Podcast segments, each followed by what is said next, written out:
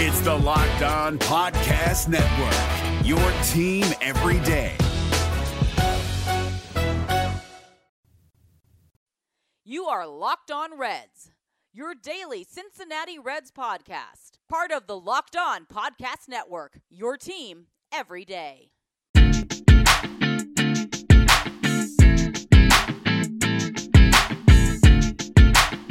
What's up, Reds fans? My name is Jeff Carr, and you are locked on Reds.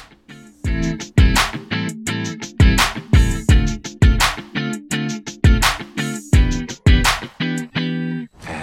here we go. What's up, Reds fans, and welcome into the Locked On Reds podcast here on this Taco Tuesday. I gotta admit, I had a completely different open all ready to go. I stayed up, I watched the game, I saw Matt Kemp get the go ahead RBI in the top of the ninth, and I also saw Iglesias hang that pitch over the middle, and Joc Pederson get his revenge for the 2015 Home Run Derby. So the Reds dropped the first game of the series to the Dodgers at Dodgers Stadium. Luis Castillo ended up getting a no decision in this game. He pitched to a decent line. He did walk five batters, but he had seven strikeouts and he pitched five innings. They were a labor because of those five walks, but overall, an okay game for him. We're going to talk a little bit more about that game here in just a moment. Make sure you are subscribed to the podcast on all your major podcast platforms. Check us out on social media at Locked On Reds and at Jeff Carr with three F's. And then look up lockedonreds.com. Had a couple of articles go up just yesterday as Dave Pemberton wrote about what the Reds have done up to this point and how they can improve, and also a look at the bullpen written by Clay Snowden. So definitely check those out. Unfortunately, the bullpen is what failed the Reds on Monday night as Raisel Iglesias came in, promptly walked the leadoff batter in the bottom of the ninth, and then spun up a pitch that Joc Pederson just absolutely crushed over the right field wall to walk off at Chavez Ravine. He even threw the bat. He knew he crushed it. And Puig and Schebler both just kind of jogged over the wall, but they weren't going to be able to get to it as the Reds fell 5 to 4 to the Dodgers.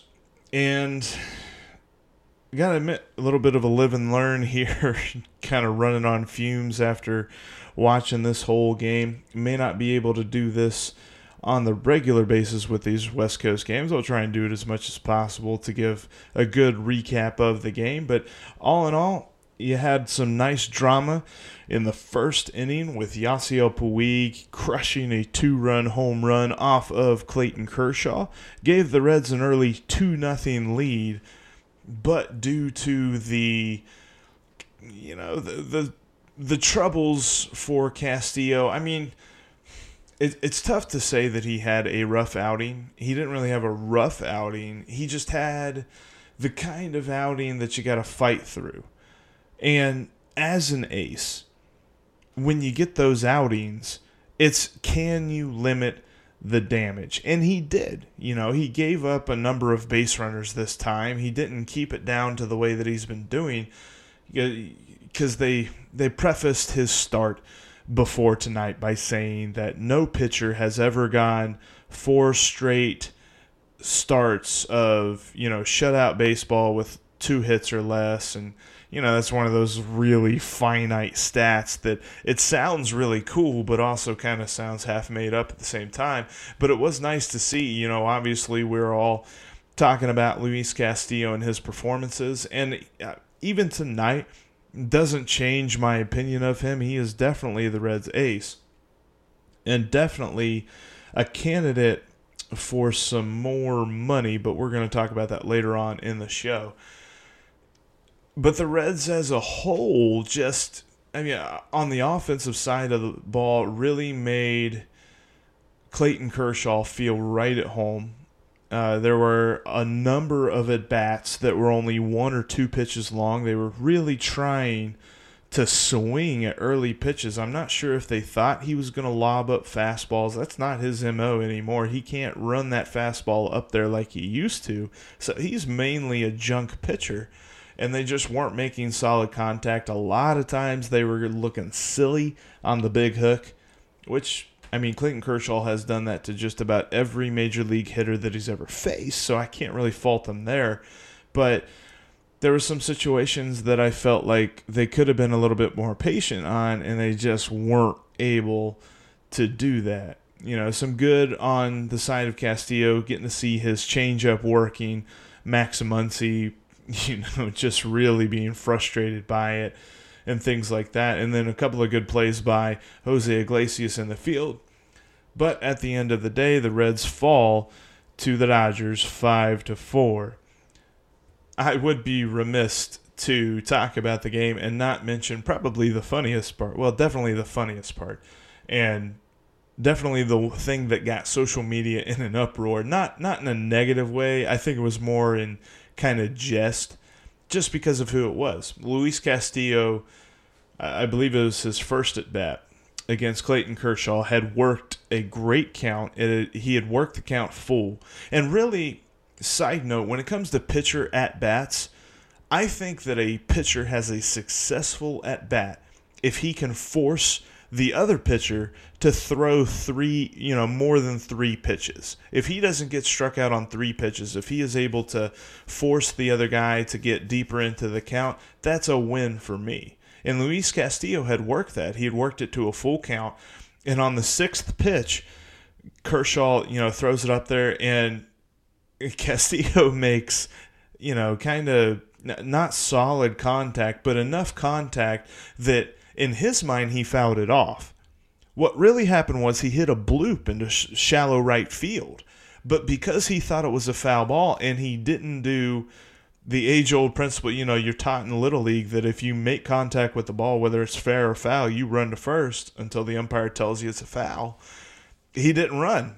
And when he looked up, he thought for sure he'd hit a foul ball. And then he sees Cody Bellinger running in, picking up the ball, and throwing it into first. And what would have been a bloop single turned into just a simple nine to three put out. But it was funny to see Derek Johnson was giving him crap whenever he got back to the dugout, like, man, you got to run to first. Like, come on, that was a hit. But he's uh, definitely that's going to be something that no matter what he does on the mound, his teammates are totally going to razz him for that for a very long time. Real quick, while I'm thinking of it, make sure you check out Locked On Major League Baseball. It is the league wide podcast that is hosted by Sully Baseball that takes a look at what's going on around the league in 15 minutes or less and a nice sample size for you there each and every day. That way you keep up with what's going on around the Reds and the National League Central. And, you know, even within the National League Central, I can tell you right now, Christian Yelich had three home runs against the Cardinals last night as the Brewers just scored at will against St. Louis and beat them on Monday night. But definitely check out Locked On Major League Baseball, Sully Baseball. Got a great podcast going on there. New game day shirt Boom, cashback. Food for the tailgate? Boom, cashback. Even buying around can earn you cash back when you use your debit card. And yes, we said debit card. With Discover Cashback Debit, everyone can earn cash back on everyday purchases. In sports, it's hard to predict who's taking the win, but you know what's guaranteed to win? Discover Cashback Debit. Did I mention there are no fees, period? This one is a real game changer. Check out transaction eligibility and terms at discover.com slash cashback debit. Discover Bank, member FDIC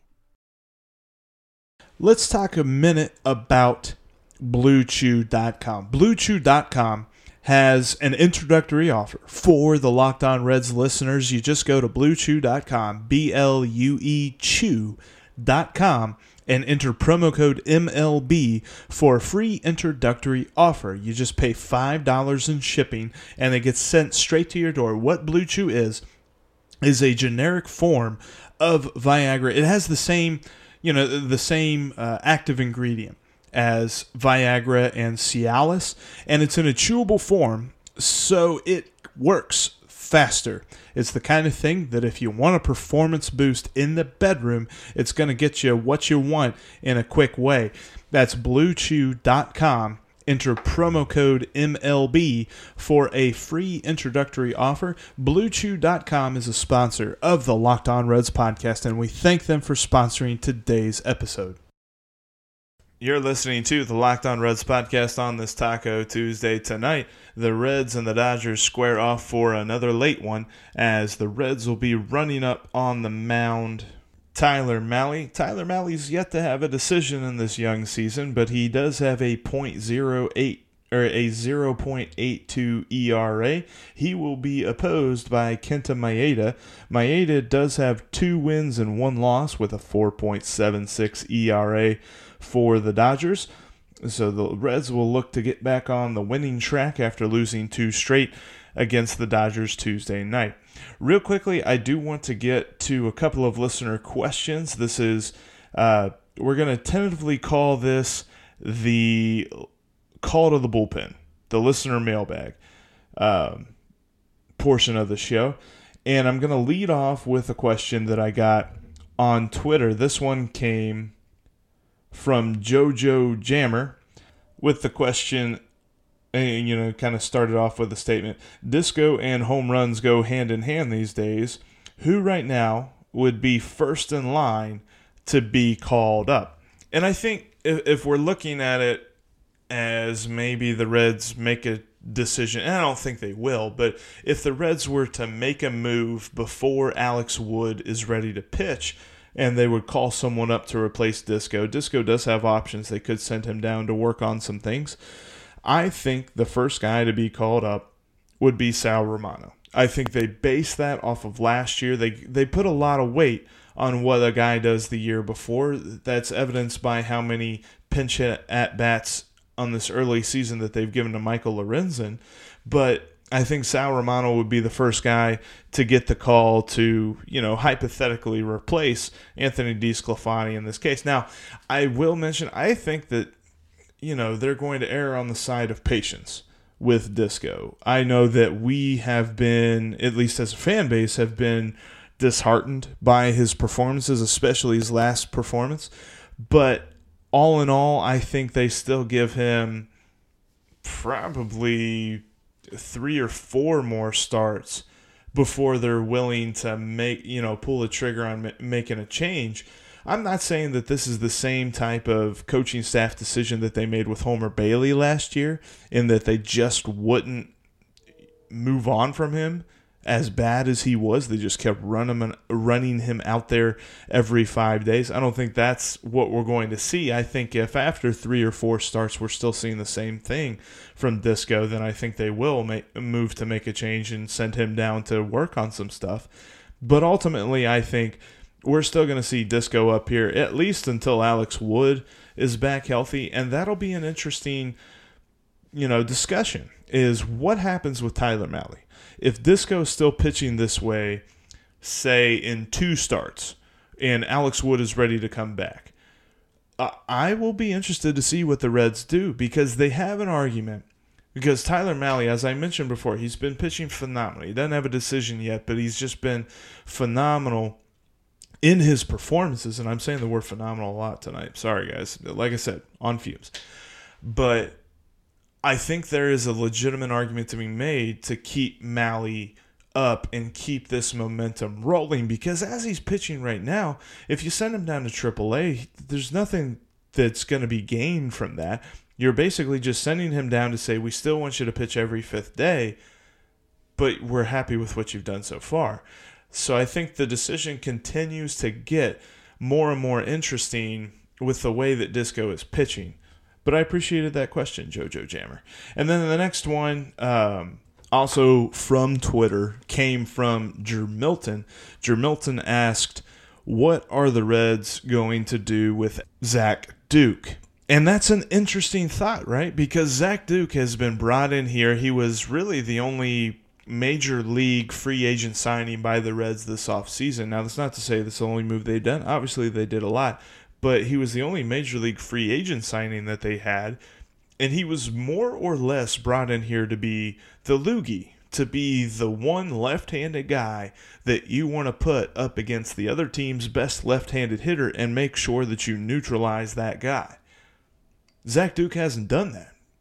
Zach Duke has probably the worst performances so far out of this bullpen and maybe on this pitching staff because what he is supposed to do is to get that guy out. They bring him in for one batter. He's supposed to get him out. There's been so many cases where they bring him in for one guy and he gives up a walk or he gives up a hit and he just completely implodes. So I, I, don't know how long they give him because they signed him to a one year, $2 million deal that's not as if they're making a huge commitment to him, but at the same time, they have, you know, basically stated that he is their, their loogie, their left handed dude.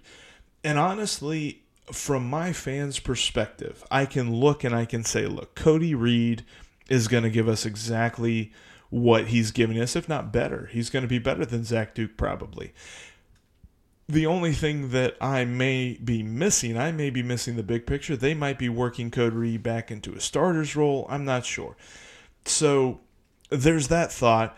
But on the other end of the spectrum, they could send him down or, you know, just get rid of Zach Duke and bring up a fifth bench option. And that maybe even seems more plausible because you could bring up Phil Ervin, or that would leave an open spot to bring up Senzel and you don't have to get rid of another bench guy because as we've seen in the early going, it is very key to have as many bench people as you you never know what's going to happen. You could have somebody get ejected, you could have somebody get plunked by a pitch and they have to leave the game.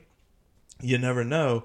I feel like five bench players is far more valuable than eight relievers. I'm not going to get too much more deeper into that. We, I talked about that in an episode before the season began, but overall, I think you have to be very concerned with Zach Duke and you have to see where they're going to take that. So that's all the time we have for questions today. I did want to give a quick update before we end the show. They're saying that Alex Wood is progressing along in his rehab. He is slated to pitch a bullpen session this weekend. And depending on how that goes, he may be put out on a rehab assignment. We might be able to see him here pretty soon. They still don't have a firm timetable, but they they are reporting that there are no setbacks this time. He's had a couple of setbacks since the initial injury during spring training, which is what has taken him so long and uh, the reason that they're very non-committal about exactly when he's going to be back, but it sounds like it's going to be sooner rather than later. And then also on the Nick Senzel front as well, more encouraging news there. He's played a extended spring training game.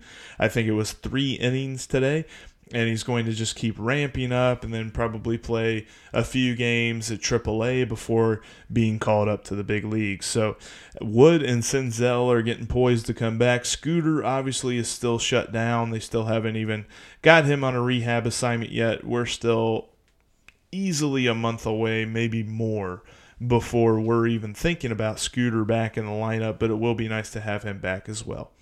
That is Tuesday's episode for you. Thanks you so much for listening to the Locked On Reds podcast. My name is Jeff Carr. Check me out on Twitter at Jeff Carr with three F's and at Locked On Reds. Also, subscribe to this podcast on all major podcast platforms like iTunes, Spotify, Google Play, Stitcher, and the new Himalaya podcast app. Himalaya is a great new way to listen to your podcast. They have personally curated playlists with which you can put together all kinds of great podcasts and uh, they suggest new ones for you. It's a great user interface, very user friendly. Definitely check that out. Also, go to lockedonreds.com to see the great articles written by Dave Pemberton and Clay Snowden. And you know, get ready for the Reds game tonight. It's going to be another late night game. Like I mentioned, Tyler Mahle is on the mound. He's going to face the Dodgers in Kenta Maeda. We'll talk to you tomorrow here on the Locked On Reds podcast. Hey, Prime members, you can listen to this Locked On podcast ad free on Amazon Music. Download the Amazon Music app today.